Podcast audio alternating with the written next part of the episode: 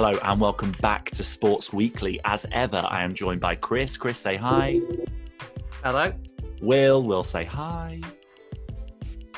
Hello there. And for the second week in a row, Josh. Josh, say hi.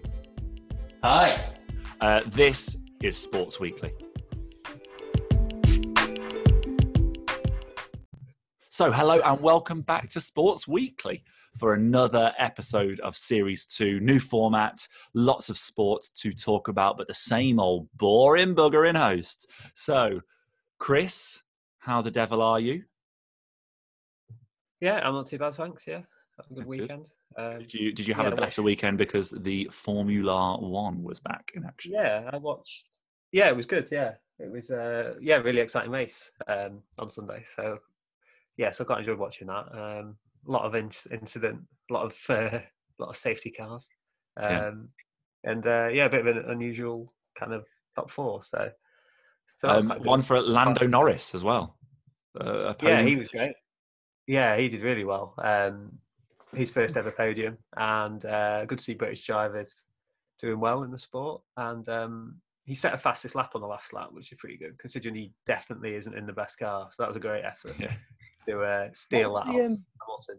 What what what was his? Co- I saw his comment on Twitter. Something like, um, "I was on a Twitch stream three days ago. Now I've won my first ever uh, race." Is, it, it- was that him? I'm pretty sure that was him.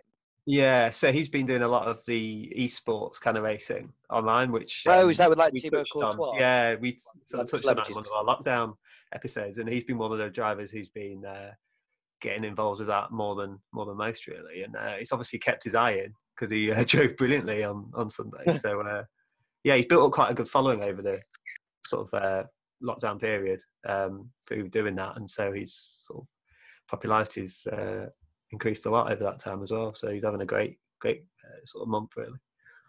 Yeah, he's uh, it was. I watched the highlights of the race, and it was one of the more exciting ones. I have to say, it's it's probably Yeah. one to, to potentially get the, the followers of F1 back back into the sport. definitely. Um, Josh, you okay? Massive win for for your guys, and and the King Vardy hundred Premier League record, not record, but It was, yeah, we'll call it record for maybe who's for players who've also played for Fleetwood Town. Maybe yeah. well, Well, se- record for Vardy. se- second in the list, isn't he, of, of, of people to join the Premier League at the oldest Mm. time and still Yeah, return goals yeah. behind, behind only Amazing achievement.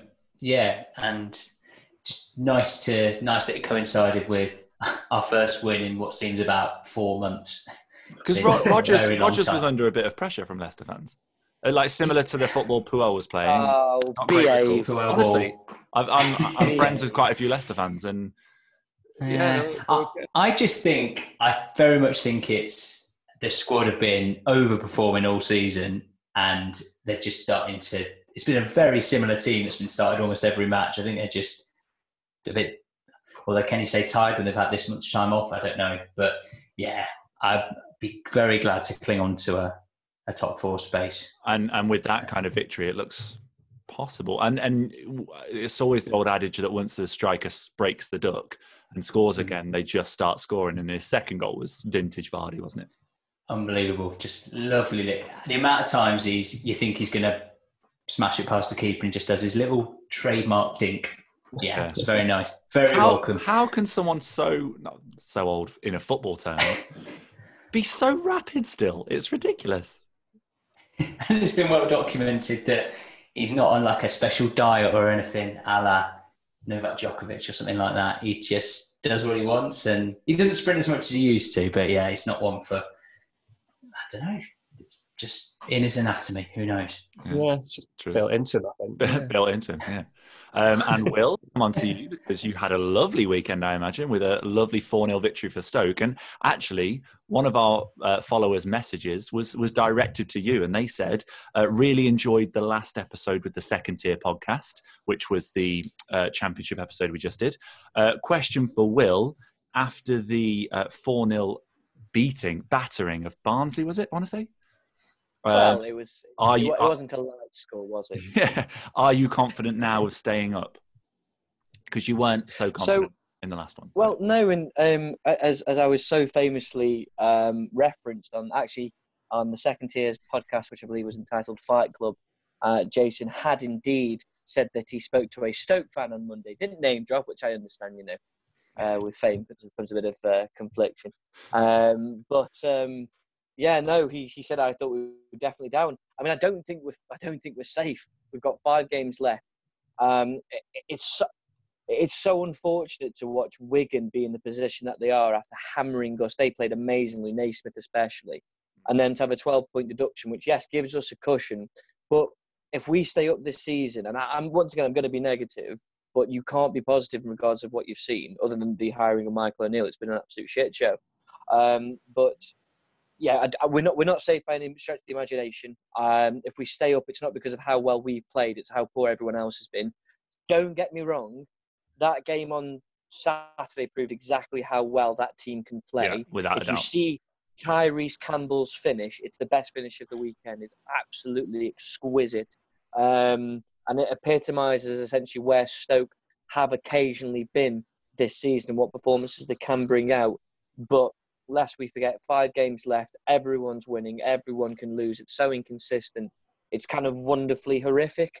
Yeah. It's kind of like But is, isn't that the Oh. championship in a nutshell? Just wonderfully horrific. That even the top I- teams just lose randomly at random times. Yeah, uh, but yeah. I, I- anyway, there are two things to celebrate. I mean, you are absolutely correct, but you know, Leeds and West Brom are pretty much up now. If they, if they cock it up, then it'll just be another story. Yeah. um, I think, I think Luton are pretty much down after that game Yeah. against Reading. I think we, uh, Wigan may be down. But, you know, I hope they don't. I really hope they don't. I think, Yeah. to be honest, I think Stoke. I think if the one team needed to be swapped for Wigan, I think it should be Stoke Borough Hall. Um, but uh, either way, yeah, keep on the momentum. Bring it on Thursday. We've got Leeds. Also, Yeah. something we need to mention: the cricket's back on BBC Two this Wednesday. That's that's magic. That's exactly what I want to see. This is ah, you, ah, this this whole vector poisonous ball thing that they tried to come up with. Uh, screw them. The cricket's back, baby. Cricket is back. Um, and Will, you mentioned a lot about Wigan. I would I would go on to talk about Villa, obviously, but we're the only ones that seem to have lost over the weekend, and uh, we don't want to talk about Aston Villa. We don't want to talk about losers, do we? So, um, Chris. Well, you- I mean, mm, yeah. sorry, sorry. Um, I mean, we're heading to the division that Will described as um, wonderfully horrific. Um, but I'm sure um, Villa will play their part in that. yeah, well, exactly. More the yeah, more of the horrific side of things. Exactly. Rarely wonderful, often horrific.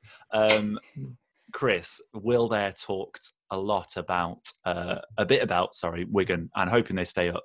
Now we have a sports story every week in this first section, and I tasked you with finding out a bit more about the Wigan situation. You came up and showed us all a thread that just highlights how horrific and just corrupt the the Wigan situation is. So please shed a bit more light on that situation. Yeah. So, um, so I'll start off with the facts, and then I'll move on to the uh, the juicy speculation that is completely unfact. Ju- that one is- thing, you, yeah, you sounded you sounded quite a lot like Rafa Benitez. Then You're just like yeah, yeah. I'm just going to go into a rant. the fuck. So yeah, I'll start with what we know, and then I'll move on to the speculation that um, we don't know whether it's true or not uh, yet, but uh, I'll get onto that. So yeah, at the moment, so yeah, the story kind of starts with we're going to, uh, as a lot of uh, people who have an interest in football know, we're owned by uh, David Whelan for 23 years, uh, who ran the put a lot of his own money into the club from his sports empire and took them up into the Premier League and even won some silverware with the FA Cup a few years ago. Um, he then sold it to a company called IEC for 60 million pounds, um, who are owned by a professional gambler called Stanley Choi. But this company uh, floated on the Hong Kong Stock Exchange, so have a level of uh, reputability to them. Uh, and then they ran the club pretty well, really, by all accounts, for about 18 months. Uh, they put money into upgrading the training ground. The chance of business was fairly sensible, um, and the club was sort of ticking along reasonably well. Uh, and then it all started to go a little bit odd um, in June when this company sold to another company called, going by the name N- NLF, for 17.5 million pounds. Um, what's slightly odd is that NLF afforded the club because it was loaned 28 million pounds by IEC, the company that was owning Wigan in the first place. So you're kind of asking why one company's loaning another to buy it, but but anyway. Not only that, this loan had an interest rate of eight percent, which is very high. Uh, but that rose to twenty percent if it wasn't paid back within twelve months. Um, and even more weirdly, NLF is owned by the same man, uh, Stanley Choi, who owns the IEC company. So it's some sort of yeah, that's unusual. Um, and like the first company are based in Hong Kong and uh, an office registered in the Cayman Islands, obviously a notorious kind of tax haven. So this is already ringing a few alarm bells, um, but this was all kind of waved through by the um, the EFL. Um, then on the same day as the sale, uh, sort of the 25 million pounds that IEC had put into the club in the uh, over its 18 months of stewardship was repaid immediately in full. Um, and with a new director coming in, a guy called Au Yeung, um, who then enjoyed the club for about five hours and then immediately put it into administration. so, with about, according to the current administrators, they need about six million pounds to get to the end of the season. Um, and of course, as Will touched upon earlier, going into administration brings a 12 point penalty, which would uh, put Wigan at the bottom of the league. Um, the club had previously been on a run of six wins in seven without conceding a goal before they played Brentford at the weekend and lost 3 0. Uh, but that run had taken the club from the relegation zone in January to seven points clear of the drop. So they'd obviously, doing the maths, be about five points um, adrift at the bottom. Uh, that was before the weekend, so that might have changed now. But, but uh, yeah, certainly comfortably adrift. Um, so then they're all the facts as we have them. But it kind of raises the biggest question is, and the weirdest thing is why would in the middle of a coronavirus epidemic with football shut down and most clubs fearing going out of business, why would you pay 41 million pounds to take over a club just to put it in administration four hours later and basically write off your 41 million quid you've paid because it's gone to administrators?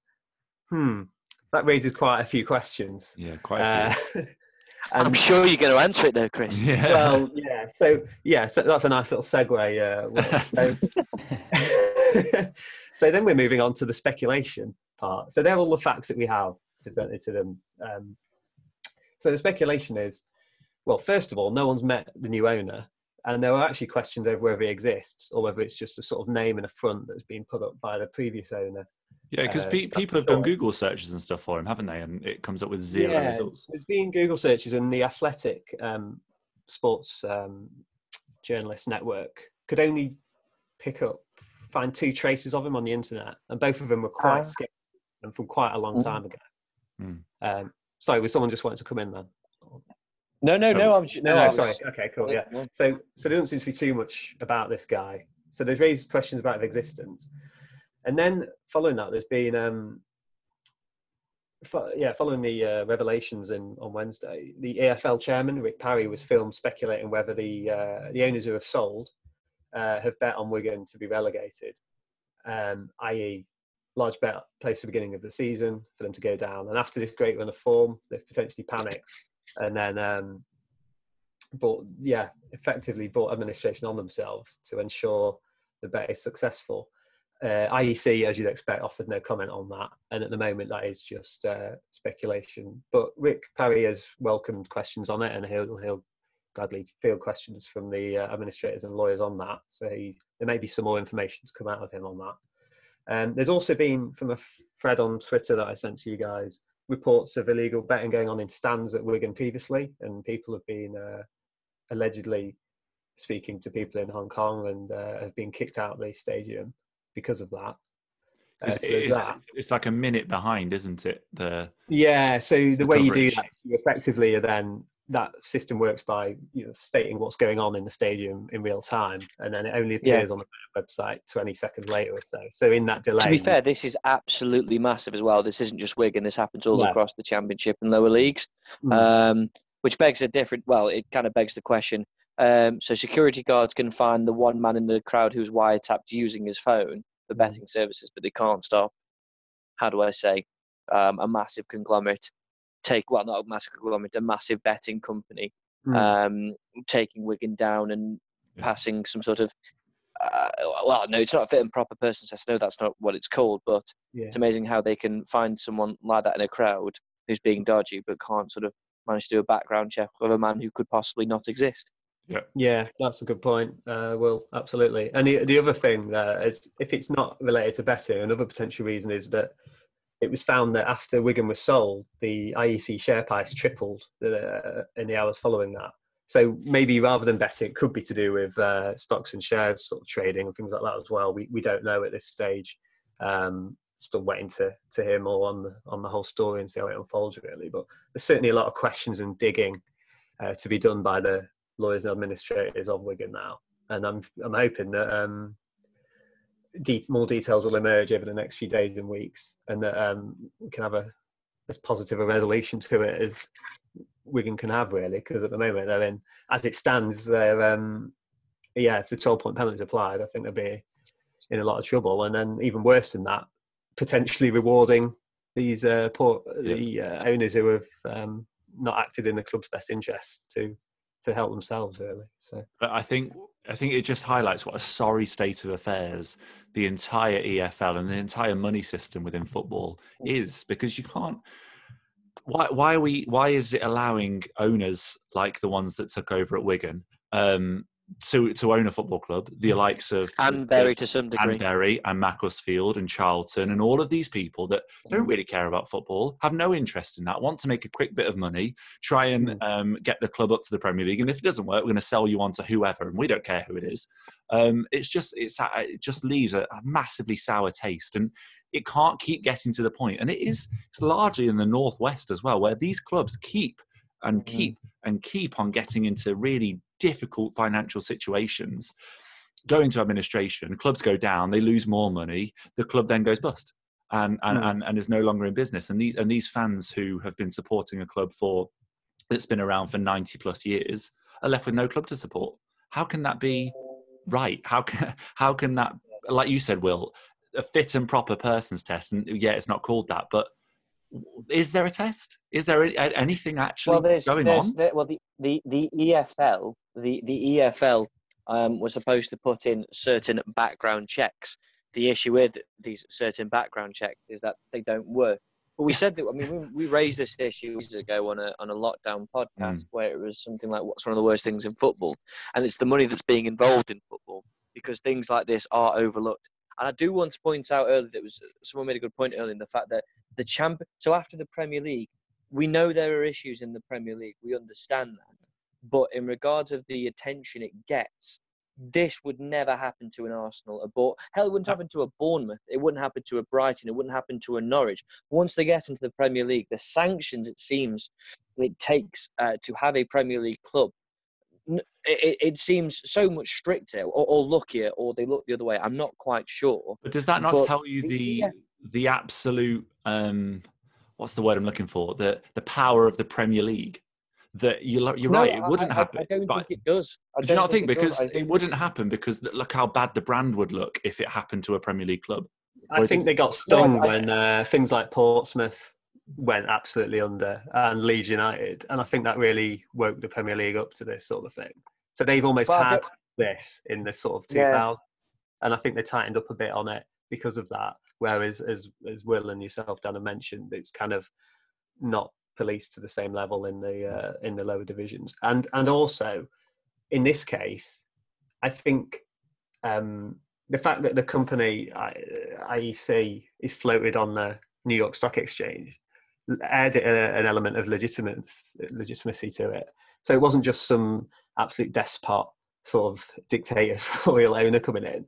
Oh, it's a, they probably looked at it and thought, oh, this is company's actually on a stock exchange. It must be pretty good. And they've had 18 months of sensible kind of stewardship, which kind of, if that's if they've done that knowing that this was always going to happen in the end, then that's like really playing the long game, isn't it? Like 18 months of making it look reputable before uh, absolutely stinging it at the end. I don't know. But, uh, I feel like the most infuriating thing is that it can be different, and like we know in Germany, for example, that they run football clubs properly, and there's mm. like a mandated amount of fan ownership for a club. Yeah. So it doesn't doesn't have to be this way. And we see it happen again and again, and nothing changes. And you know that it's not like this the world over. Like there are other leagues that do this so much better with just a little bit of regulation. Mm. Just yeah, yeah, I mean, we're out. We're well, out of time I mean, on this section. Sorry, Will. La- yeah. I'll give you the last point no, in a second. Right. We're out of time in this I, section, I just... just... about. But Will, um, last point to you, please.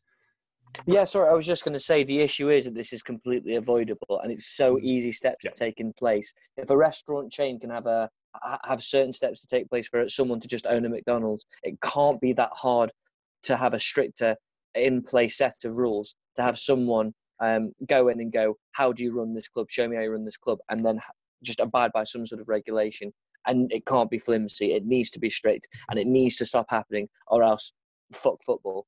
Yeah, without a doubt. And I think football fans all over England and possibly all over the world are sick of, of, of, of good clubs being run horrendously. And it's happened to so many good clubs that it's it, end, end of story, please. Just stop letting rogue owners own football clubs for their own gains because it's just absolutely ridiculous. Anyway, um, that's the end of section one. Thank you for your story, Chris. Next up, we are joined by the Passing Shot Tennis podcast to talk about the state of men's tennis. Coming up next. So, hello and welcome back to part two, where we are joined by our lovely guests from the Passing Shot Tennis podcasts, uh, Kim and Joel. Kim, how are you? I'm good, thanks. Yeah, thanks for having us on. Well, you're welcome. Thank you for coming on. It's lovely to have guests. We had some guests on last week. More guests on this week is absolutely fantastic. Joel, are you okay? Yeah, I'm good, thanks. Yeah, I'm just uh, just at home really, just working from home, having Wimbledon on, of course, in my lunch break, uh, after work as well. And uh, yeah, I'm I'm slight, slightly missing it. Getting a bit sad when I see all the all the uh, the replays on TV.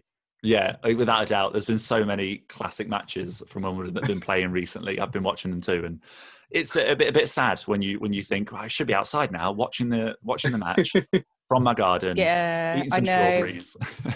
We would have been Kim setting up. actually would lo- Kim would actually love to be in the Wimbledon queue right now, wouldn't you? Yeah, I'm a massive queue diehard fan. Often I enjoy it more than the tennis, which sounds strange if Yeah. you've never been to Wimbledon queue, uh, perhaps. But are you are you a, a- a Murray Mound Henman Hill type uh, spectator? or are you Um, a are you a centre court? Oh no, I'm more of a grounds pass um, and a Right. random kind of doubles match on court Yeah. 15 sort of person. Yeah, but I I, mean, you, I do camp uh, for Rafa Nadal. oh, uh, okay. Of course, well, who like- wouldn't? I mean, Well, exactly. He's the only person I'd camp for. Well, who wouldn't want to see him up close picking the picking the pants out of his well, there you go. nether region. So um, it's uh, it's so lovely to have you on. Of course, we're joined by Josh as well. Uh, Josh, let me hear your voice just so people know you're actually around still.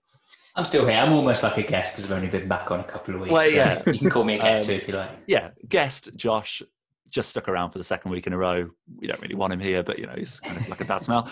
And um, so we've brought these guests on, these wonderful guests, because there's so much to talk about in the men's tennis game, uh, specifically the men's tennis game, which has taken a massive tumble in terms of reputation over recent weeks, um, from coronavirus scandals to um, just there being a lack of real challenge in the men's game to massive role reversals in certain players. So we're going to talk about all of that right now. But we're going to start off with the Adria Tennis Tour. Not one that I actually watched a lot, a lot of Kim, but one that oh, everybody in the world, whether tennis fans or not, heard so much about it. Um, did you watch much of it yourself, Kim?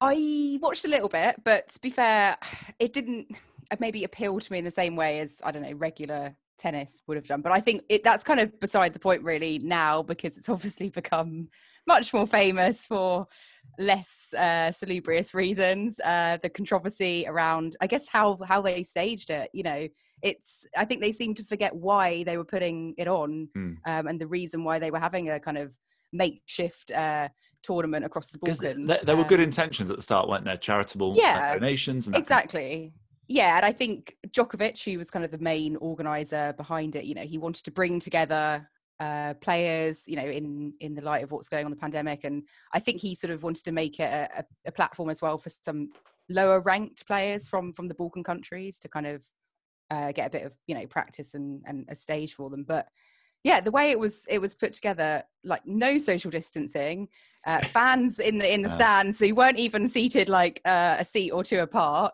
just Well, the, lumped o- in the opening match, there were 4,000 spectators. yeah uh, they had a kids day they had all those photos where novak was posing with all the all the kind of ball kids and, and kids and they they um you know just absolutely no no adherence to kind of what was going going on in the world and a lot of people said the Serbian health authorities kind of said it was okay that you know the cases in Serbia were much lower. They didn't need to like have such strict measures.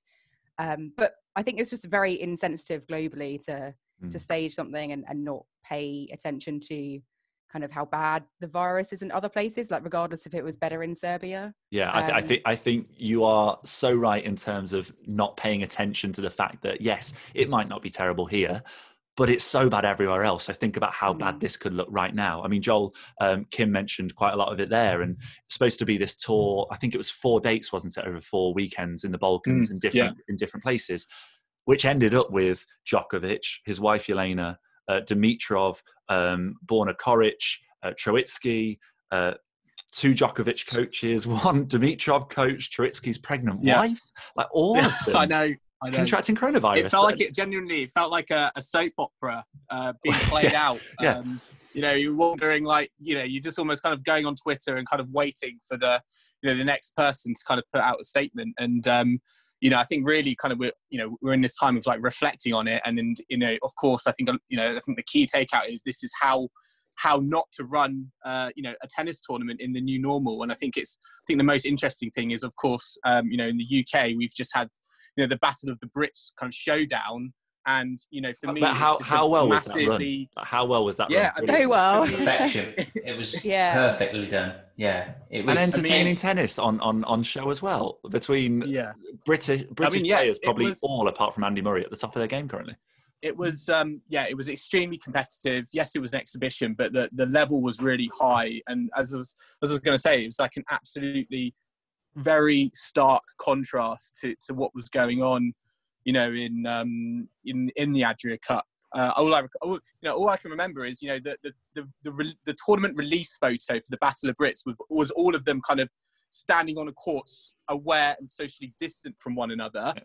And then, yeah, the Adria Cup is like, you know, an absolute free for all with, you know, 4,000 people in stands, you know, It- it was the shaking f- hands. It was the final Uh, photo you know, that got peop- me uh, af- after after the first um, part of it was won, where they're all there stood together, arms round each other, showcasing this trophy. That that was the worst I- part about it for me. It felt didn't it? Did it not feel to you guys like you were watching something from a few months ago? Well, from more than a few months ago. It felt like Like a, nothing like a had changed. highlights, like, it a highlights reel. Yeah, like a highlight show, like a parallel universe. And I think I really do think Djokovic tried to sort of absolve himself of blame. I think he initially put out a statement saying like we were kind of observing all the guidance at the time in these countries, but it's it's not true. So there was they were easing the lockdown in Serbia, but they still recommended a meter social distancing, which was not observed anywhere. It was very much there was a kind of reluctance to admit fault from Djokovic, which kind of kind of continued into his going home immediately after and not getting a test right away, which you're meant to do, um, not kind of isolating 14 days as you're meant to do, as we're all kind of supposed to do because we're living together in this pandemic. Um, it really did feel like a kind of one rule for us, another rule for It- everybody else. It wasn't just Yeah. Djokovic that was that was absolving himself of any blame. It was Djokovic's dad. it was also Djokovic. Yeah, well, he would, Well, he blame. would want to put all the blame on. Uh, he would want to put all the blame on. Uh, yeah, Was it Dimitrov. and- Dimitrov, yeah. I think there's Yeah, a we're bit now- of Balkan tensions going into play there Without a between doubt. those. yeah. Soap opera is bang on, Joel. I've Yeah. And I do wonder what it's going to be like next time they meet, and whether they will touch Mm. tennis racket tips or whether they'll just Popcorn kind of. match.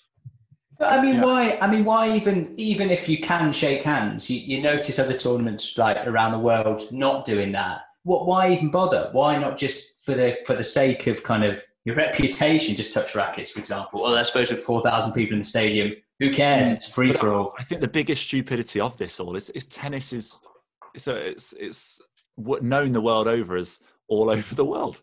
People fly Yeah. to different places. Yes, Yeah. yes, it's taken place in Serbia or it's taken place in Croatia, but and they might not have high levels of coronavirus. But these players fly to all over the world to play different tennis tournaments where the the level of coronavirus is massive in some places in the world, and yet they're still like, well, we're we're in we're in um, Serbia or Croatia, so actually there's probably a coronavirus bubble over our heads, and it doesn't affect us when we're here. So cool, let's just do whatever we want. I mean, getting Yeah, some, I- some real stupidity think- there, right? I think there was a, a certain amount of arrogance coming at it. I mean, I don't want to say it's all kind of the male tennis players, but it, it I haven't seen any female tennis players kind of displaying, at least not publicly, this kind of level of kind of arrogance and it's almost like they feel like they're they're immune to it and that they couldn't possibly um, fall foul of it. It's something that happens to someone else. But I mean, obviously, the Battle of the Brits demonstrated that there are tennis players taking this very seriously. So I think it's mm. it's not often that we can say we've got the moral high ground, I suppose, with the coronavirus in this day and age, yeah. like the UK. But um, like I'm really proud of like what Jamie Murray managed to organise there. But yeah, Djokovic certainly hasn't helped his his media profile with the way he handled it and um and his kind of statements since then. But I think you know we didn't want to sort of be too negative. Um, like when we discussed this on our pod, we didn't want to sort of um, you know have a massive go at him because I think you know the fault lies across kind of it's not yeah. just him. You know, it's it's it's a, it's the organisation as a whole and and the authorities. Yeah. But I think the main lesson is that yeah, this is not how you run a tennis tournament in in the time of coronavirus. And this, uh, I mean, I'd like to say that people have learned their lesson, but at the moment, well, last week there was a, a tournament over in Atlanta, and they had fans as well there. And I don't know if you know, but Frances Tiafoe tested positive out in the states and he had been feeling unwell for a few days and he still decided to play his match and um, yeah there were fans allowed to attend that event and obviously in the us you know cases are kind of surging again so you think they would have learned from what happened in the adria cup but perhaps well, I think you hit the nail on the head with arrogance. There's a level of arrogance, isn't there? Which I think certain people who may not be fans of tennis maybe always thought because there's this there's this thought that tennis is is a sport for richer people who have the mm-hmm. access to then play it and there's a certain level of arrogance in there similar to how F1's perceived from the outside as well which isn't always true and and often is unfair when actually they're completely living up to it at the minute. And I think Djokovic in some ways yes initially he was probably not shown in the best light, he did kind of take himself back from that, apologize, and we haven't really heard a lot from him since. Whereas you look at the likes of Zverev, who attended a party and was on um, social media in that party after six days after the tournament and after um, after the coronavirus outbreak there.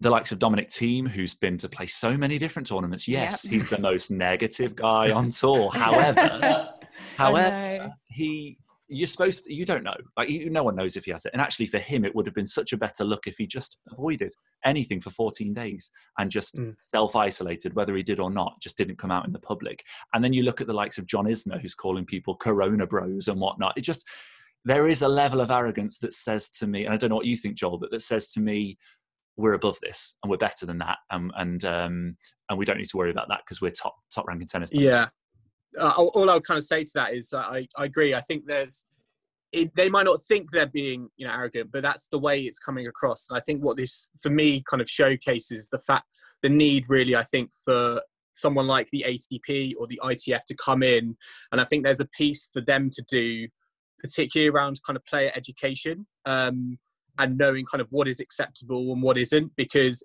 you know at the end of the day they're you know they're damaging the sport and you know people are going to need to you know people are going to need to give advice um, and education um, to players to be like okay this is acceptable this isn't acceptable um, so they know you know so they know what to do. And you know it might feel like common sense things but you know at the moment common sense things are you know not being adhered to. And you know i wouldn't necessarily just put kind of you know that responsibility on players. I think there's also a role for someone like the ATP or the ITF or whoever to have some sort of, you know, working group that can help tournaments, you know, be put on in the right way. Um, I think it's interesting. We're having lots of these exhibitions come up that are kind of fronted by players. You know, Jamie Murray, Battle of the Brits, Novak Djokovic with the Adria Cup, and you know, if you do that, you put yourself in a position of vulnerability because yes, it could go absolutely amazing, and um, you know you can get plaudits for it, a la Battle of the Brits and Jamie Murray. But if it goes the other way, you know you're kind of almost first in the firing line, and I think it's important that you know there's some sort of support from a governing body, which is again goes to a tournament and, and says, right, you can do this, but you you know you can't do that, and almost kind of have some you know new rules in in place. Um, and you know, I just kind of build on that again to say I'm almost kind of glad we've had this situation now, um, so that we can learn our we can learn our lessons from it. And I think this is one of those situations where you know everything that's gone wrong has gone wrong. We're not talking about the tennis, um, but I'm almost kind of okay with that because we need to have these discussions right now in order to make tennis safer in you know in the future. Um, of course, this is a blip, but let's let's you know I think it, it needs to be it needs to be kept as a blip, and it, I don't think that you know it, that's where I think the the role of kind of you know governing bodies can can potentially come in. what I'm right. concerned about, though, sorry. Uh, sorry, just to add to what Joel was saying, is that Roland Garros announced last week that they're planning to host this year's tournament with about 50 to 60% fans, which I just think, in light of kind of what we've seen with the Adria Cup, um, I mean, I don't know how many of those fans that were attending actually like tested positive. We probably will never know that, but I was very shocked when Roland Garros announced that they would be having fans on site this year because I know that the kind of stats in France obviously much better than the US Open where they're not having fans, but I kind of just assumed that the big events that would kind of due to take place as normal this year wouldn't have any fans. Especially when you see so much of worldwide sport not having fans. Exactly. no I mean, having fans until we get to a point where there's either a vaccine or there's an element of. Mm, but even even with like um, even with the US, for example, which has said it's not going to have any fans, I feel it, it slightly calls into question. Uh, it calls into question no fans even because if you have what 200 odd players kind of in a, a bubble as they plan, if one player tests positive, I mean, what are they what are they going to do with them? Are they just going to be out of the tournament? How are they going to actually police people not going out of that bubble? What exactly. are the what are the kind of sanctions if someone goes out into Manhattan um, mm. into you know a really dangerous place to be, most likely still in September. It it just it I feel like I'm, I almost agree with you, Joey. It's I'm kind of I'm not glad if kind of anything awful happens to kind of anyone who was at the Adria tour, but it needed to happen so that people could learn. But I almost feel that to international sport which requires international travel mm. almost feels to me like can it happen without a vaccine? I, am not sure. Yeah. I don't. I don't know. And I, I, think what you don't want if you're a Roland Garros organizer, you don't want the same thing that's happened with the Adria Tour, where somebody has contracted coronavirus and then the whole tour's been cancelled. Because if you're a Roland Garros organizer, you're relying on sponsors, you're relying on TV coverage. You've got so much money for that reason. And yes, it shouldn't be about money, but so often it is that you don't want to organize a tournament that in the third round gets called off because someone's contracted coronavirus. And I think that would be the completely the wrong way to go because then you're in exactly the same role again with tennis, being yeah. why have you even bothered? And, and and it's then a more negativity in the press and and mm. potentially mm. fans coming away and I think that that then gets into its whole of the debate. I mean, we'll move on slightly because Josh Nick Kyrgios so often a form of bewilderment. Let's call let's call it his actions on and off court, some of his not tryingness, um, is now the voice of reason in tennis. Him and Dan Evans together. Um, who would have thought? exactly. the two people who are, let's say, often not well liked by certain members of the tennis community, um, are are now both advocates of making sure people are doing what they should be, and rightly so, because some of Nick Kyrgios's comments are have been completely uh, completely correct. Boneheaded decision to play it. Um, said to Djokovic's dad that the blame shouldn't be pushed onto Dimitrov. Um, called Zverev selfish, and the best part about it was when Boris Becker called him a rat and said, "I don't like rats." His words were, "For goodness' sake, Boris, I'm not competing or trying to throw anyone under the bus. It's a global pandemic, and if someone is is as idiotic as Alex to do what he has done, I'll call him out for it. Simple. What a statement, Josh from Nick. Good on him. I full disclosure, I'm a I'm a fan. Okay, not all the time, but more than seventy five percent of the time, I'm a big fan of Kyrgios. I think he's brave to stick his head above the parapet and say and call players out for what they've been doing wrong because not a single Dan Evans and Murray have put out kind of more, I think, more cautious statements, yeah. kind of condemning what's happened. But Kyrgios is the only one who said, he's kind of called people out and said, this is wrong. He he didn't have to do that. I think it's brave.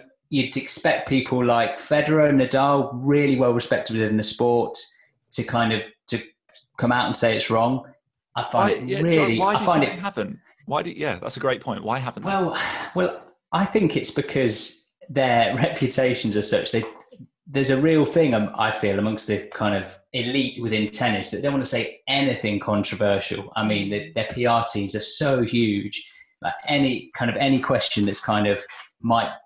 I, I think it's the case as well that they have such kind of strong rivalries with these with these players.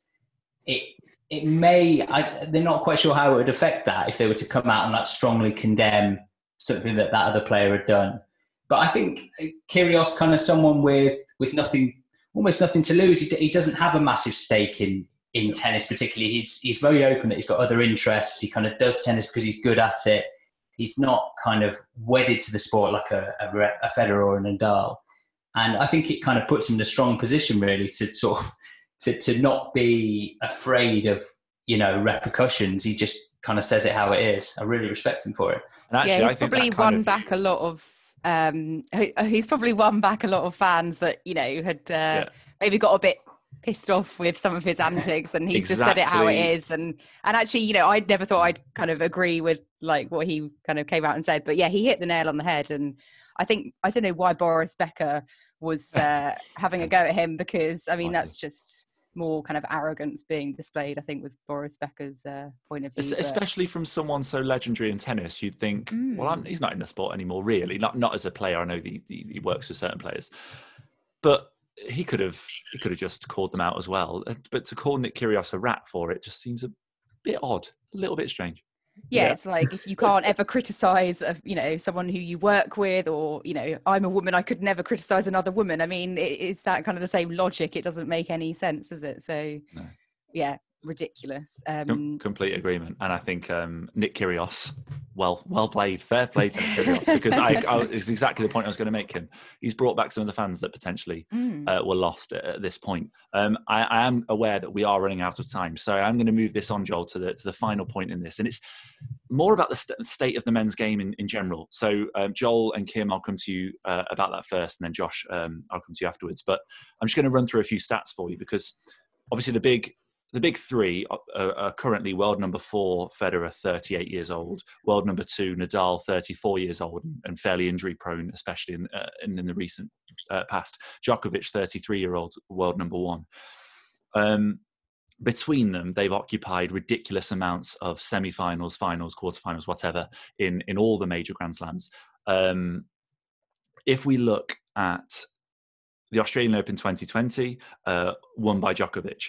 Um, if we look at the US Open 2019, won by Nadal, Wimbledon um, 2019, won by Djokovic, Roland Garros 2019, won by Nadal, uh, Australian Open 2019, won by Djokovic um, Federer get into finals, semi-finals, Djok- um, Djokovic and Nadal get into semi-finals, finals every single time. And then you look at the next gen of players, the likes of Dominic Thiem, Medvedev, um, even the, the, the, younger players like Tsitsipas, Zverev. Mm-hmm. The only ones of those to get to any finals have been Dominic Thiem, who's got to Australian Open final in 20, 2020 and Roland Garros in 19 and 18, and Medvedev, who got to the US Open final in 2019.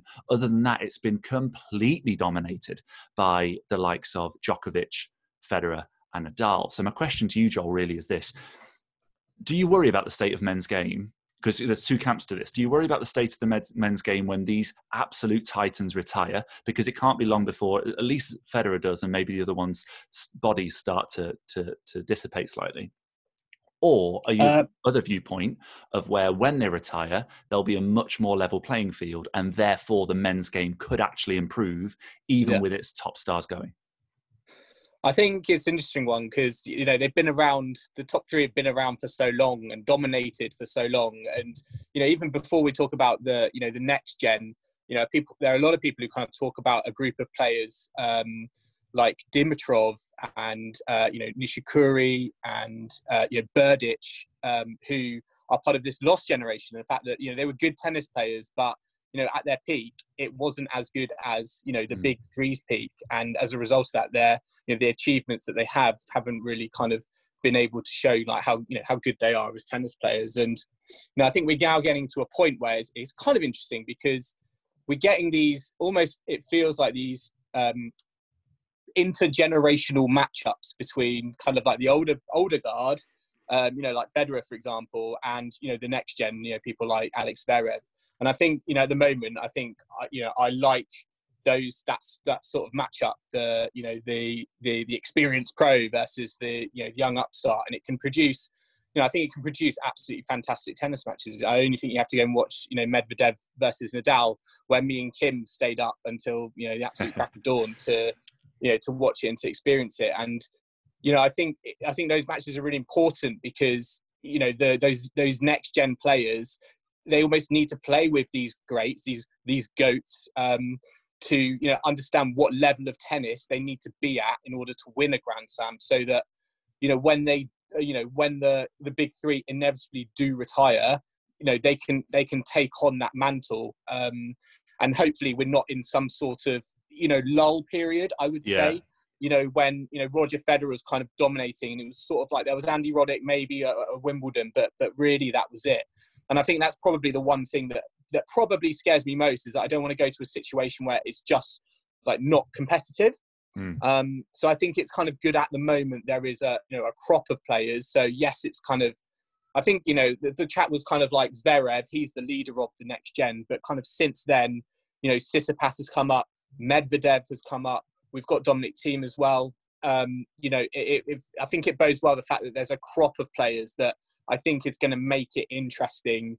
You know, um, you know, once the you know the next generation kind of truly take over. But yeah, at the moment, I'm cool. I'm kind of like all interested in this sort of inter these intergenerational um, matchups. And um, you know, just to add that to that on the women's side, you know, you've seen someone like Kim Clijsters come back.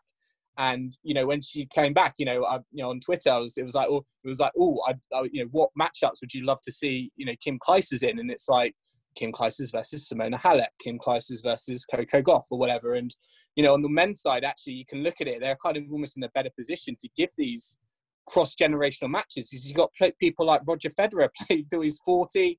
You know, it doesn't feel like you know Nadal or Djokovic are you know going where going anywhere at the moment.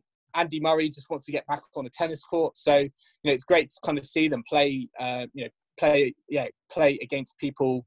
You know, um, ten years ten years they're younger, Yeah, without uh, I- fifteen years they're younger. Yeah, and, and that's where the excitement I imagine does does lie, especially for for the for the next coming players. I mean, last last word on this to you, Kim. Do you think the likes of Medvedev, Tsitsipas, Zverev, even the likes of um, uh, Berrettini, Rublev, uh, Sh- uh, Shapovalov, um, it's a bit, of a, any- bit of a mouthful. I, one. I thought I'd got it out then and just hadn't. um, yeah, uh, Shapovalov. Um, do you think any of those kind of players are good enough at all to, to replicate or at least um, get a few Grand Slams under their belt and maybe share the load a little bit? I certainly think they have it in them. Um, whether they have it in them at the moment, I think the defining thing for me is why they haven't been able to kind of break through and win a slam is their mental strength, the the ability to to actually be able to defeat a top three player in a slam is one thing, but to be able to defeat two or three top three players, like of the big three in a slam, you know, we've seen a lot of them, you know, cause upsets, but they often can't follow it up and go all the way subsequently. So it's the ability to like consistently kind of have that big win and pull it off. And I just don't. I think Dominic Thiem has obviously come closest, and perhaps Medvedev, but I think within time. But I don't see any of them. You know, I don't see it. I, I think what we've seen with the big three and like the vast quantities of slams that they've had, I just don't see. I don't think we'll see that again in our lifetimes. Um, but you know, famous last words. I could be wrong Yeah, and I, don't know how yeah. I don't know how the pandemic is going to influence things. Maybe that will speed up the transition. Um, I, as a Rafa fan, hope not. I want to see him get a few more Roland Garroses at least, but uh, we'll see. Yeah, I mean, it would be it would be lovely for him to to do that before then Yeah. retiring on a massive high. Ju- I mean, just as a Federer fan, I really hope he doesn't. So unless sort of You can Federer have a few more Wimbledons, and we'll have a few more Roland Garroses. As long as That we agree that fair, Federer sure. agrees uh, uh, finishes on more Grand Slams, that's absolutely fine. Wouldn't it? Um, I I heard something on another podcast say, wouldn't it be great if they all just finished on twenty? That would be quite If- fair, I think. I, th- I feel like it would. I think it'd be great. yeah, Yeah. that Right, would be um, quite a nice numerical score. Well, that's that is all we've got time for. I'm afraid. Um, I've absolutely loved. I don't know about you, Josh, but I've absolutely loved speaking to you both um, about tennis and speaking to you as well, Josh, and getting all three of your expertise. Um, Great. but yeah, Josh, have you, have you enjoyed this this tennis podcast with these lovely guests? I just feel overwhelmed by the tennis knowledge. And Yeah. yeah. it's been really, it's been, but it's been really good to, to chat tennis for a, a good chunk of time. It's been really yeah, good. absolutely. Thank you, guys. um, we've got about a minute left in this section, so very quickly, uh, Kim, how can people access your podcast? Uh, yeah, we're on all the main kind of podcast platforms, so Spotify, Apple, um, wherever you get your podcasts. Really, we're there. Um, it's just it's just um, Passing Shot Pod, uh, so the Passing Shot Tennis Podcast, and yeah, you can follow us on social media as well. Twitter is our main one, but also Instagram and Facebook um, at Passing Shot Pod. So yeah, give us a follow, uh, give us a listen. We kind of have our weekly catch ups, and we also have you know special guests on and. Uh, we have sort of at the moment obviously with not so many uh, live events happening we have countdowns of kind of dramatic moments over the last decade from tennis so uh, occasionally a, a, good quiz as well so lots of different stuff um, for anyone that's into tennis really Lovely. And uh, listeners, make sure you go and check that out, please, because I have listened myself. It's an excellent listen. Uh, really, really recommend it for any massive tennis fans. Uh, Kim and Joel, that's all we've got time for in this section. Thank you so much for coming on. It's been no worries. Thank you. It's been lovely. Um, coming up in part three, the sports quiz.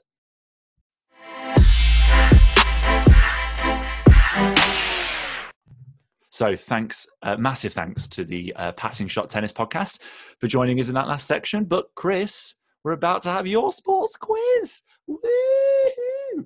First, though, um, Will, I have to say, I'm absolutely loving your Wikipedia page uh, quizzing because it's it's just a great way to pass the time um, and trying to think of the most obscure people ever. And we had some people do pretty well this week. Yeah. Hopefully, my boss isn't listening to this. Yeah, I mean, I'll, I'll deny it to the to the hills. I'll just I was coerced yeah, by Josh I, into after just miss, after just mentioning it on, on, on the podcast. Yeah, yeah. No, like it. Josh, he's all supportive so. of it. He's oh, all supportive. Well, this week uh, we had um, obviously Kevin Green, who who we mentioned last week um, at Sporting Heroes, who was on love fire. a bit of Greeny. Oh, who Love doesn't? a bit of Greeny. What a guy. Um, but also this week, a new person. We had uh, Mark Padden at IL Padrino 1994 with some great answers. Um, loving the Lamar Loire Loire and Marlon Harewood answers he gave because Marlon Harewood big Newcastle fan. Yeah, yeah. But big Marlon Harewood was a personal favourite of mine.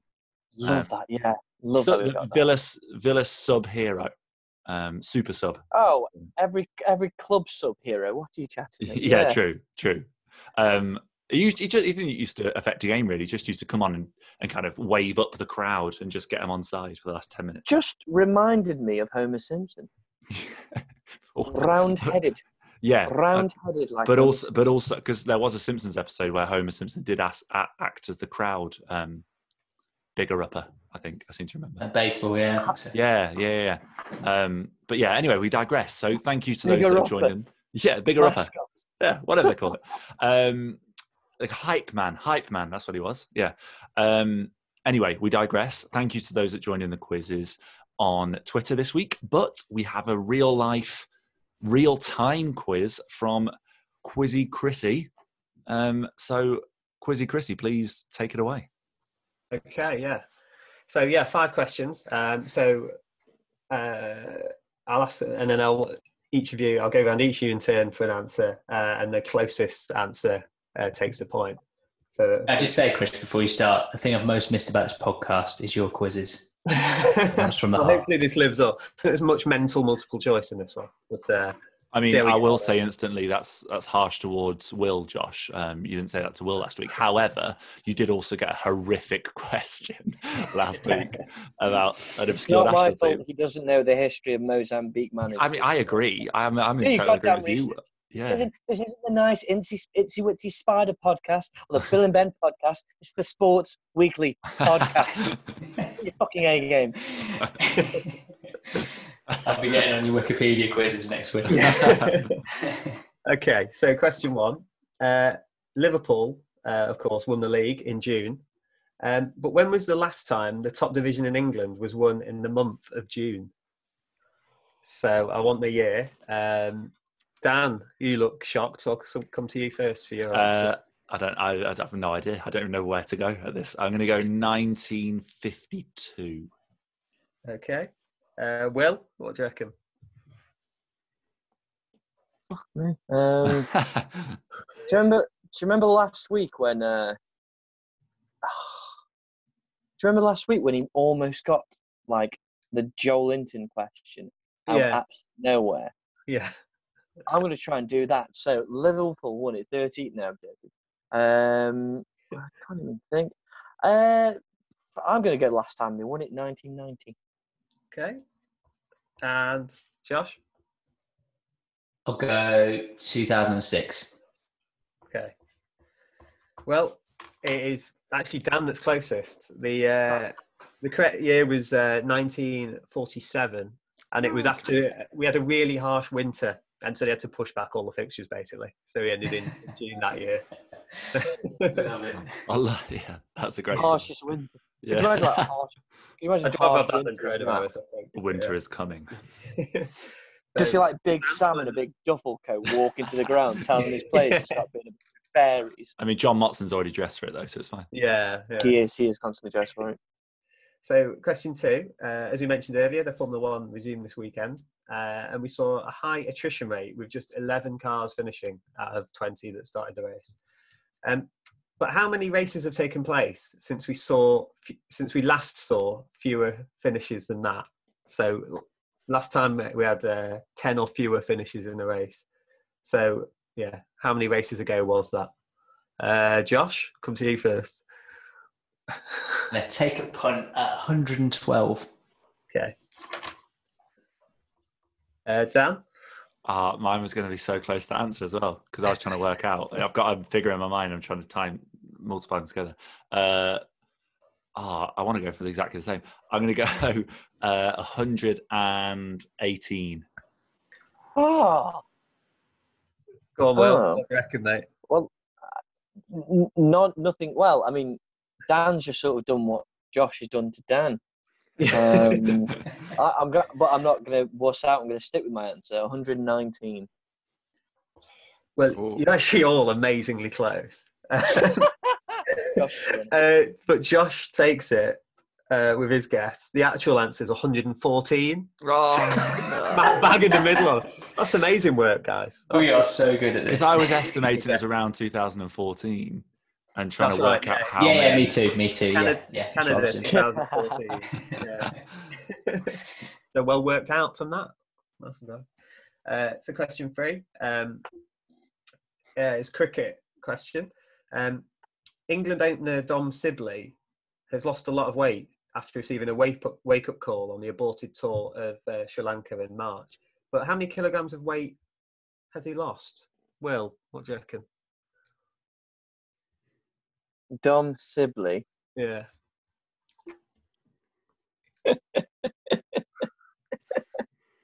That's absolutely amazing. Uh, I believe the answer to that, Chris, is uh, two stone. Okay. Uh, Josh, what do you reckon? I was just doing a quick stone to kilos So, calculation. so there. was I. yeah. and I think I'm going to go 13 and a half kilograms. Kilograms. Oh, was okay. that supposed to be kilograms? Oh well, I mean, Well, it's I like can a- We live in the 21st century Oh. where we don't use imperial anymore. On, get with it. Jesus How Christ. about, how about you, Dan? I'm going to go 21 kilograms. Okay. Just performing a quick calculation on uh, on Will's one there. So Sorry. that's uh, two stone is 12.7 kilograms, uh, which means Will is closest. It's 12 kilograms. Oh, nice. Unbelievable. So one all. It's one one That's one. one Work all. easy, Yeah, one all. fellas. Don't work Absolutely hard. everything to Work play for. easy. Stunning guess, Will, and well done on your conversion rate there, mate. Um, so next is sort of weight related as well, in the opposite way. Uh, golfer Bryson DeChambeau uh, says he's shown there another way to play golf after sealing a first PGA Tour win since bulking out his physique. Um, he gained 45 pounds in weight in nine months, um, which helps him increase his driving off the tee. Um, but in this tournament, how many? Uh, what was his driving distance average off the tee in yards, please? Uh, Josh. So he's bulked up to hit the ball further. How far? do you have- 300 340 yards. Okay. Uh, Will. Um, 320 yards. 120 and down. I'm, I'm, I think Happy Gilmore could could could drive the ball about 420 yards. So, Okay. and that was ridiculous, obviously, Yeah. because it's a film. Um, so I'm going to go slightly less than that and go 380.